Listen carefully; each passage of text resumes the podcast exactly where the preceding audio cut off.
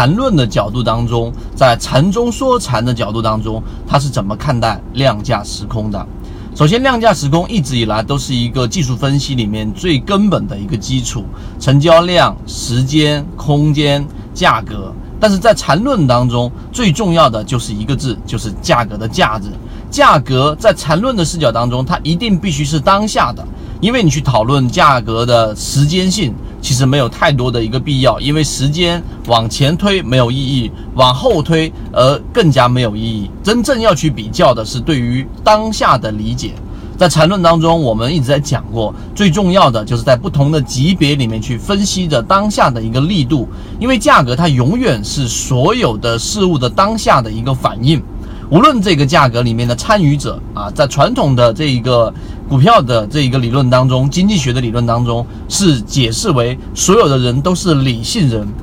而在当下更多人推崇的经济学的理论里面，就是大部分的人交易者都是非理性的。但是如果你把你的注意力集中在当下的一只个股的力度判断的当下股价的情况之下，你就不需要去参考它到底是一个理性人还是非理性人了，因为市场不同的环境之下，人的判断力是不一样的。就像我们前面一段时间一直在提醒，市场出现了价格上的背离。平均股价在往上涨，流动资金在翻绿流出，周线 KDJ 形成了背离，MACD 又形成了背离，这其实就是在不断的实战过程当中给各位去演示量价时空当中，如果你要把缠论给弄好，要把缠论把它转换成实战，最重要的就是要把价格给理解透，并且去理解透它当下的一个价格，而不是去理解一个比较长远的价格，这个是缠论当中的一个非常的核心。所以今天你听完我讲完之后，你一定要对于当下的价格有一个充分的理解，这是第一个我们要去讲的。第二个，缠论对于量价时空里面其他的内容理解，例如说成交量，它实际上只可以把它理解为一个非常短时间内价格成交的一个数量，它实际上最终呢还是要去判断当下的一个力度，这一点大家一定要去深刻的去理解。我举一个简单的例子，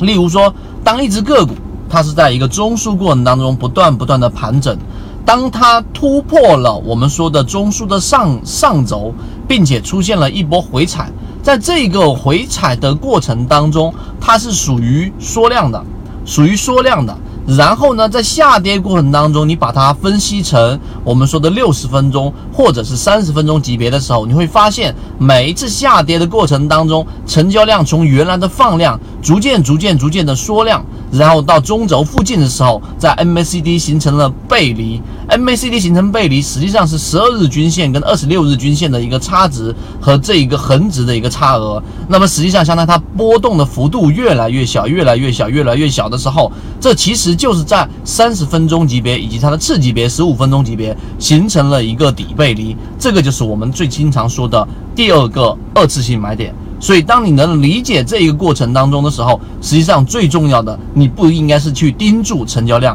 而应该是去盯住股价在下跌过程当中是不是力度越来越弱，在反弹过程当中力度是不是越来越强，并且在转折过程当中是不是形成了背离。你可以通过跳跃不同的级别去关注一些相关的指标，你对于市场的判断基本上会提高一个非常高的准确率。今天我们讲的三分钟，希望对各位有所帮助。如果你想把今天我所讲的这个相对比较复杂的内容，啊，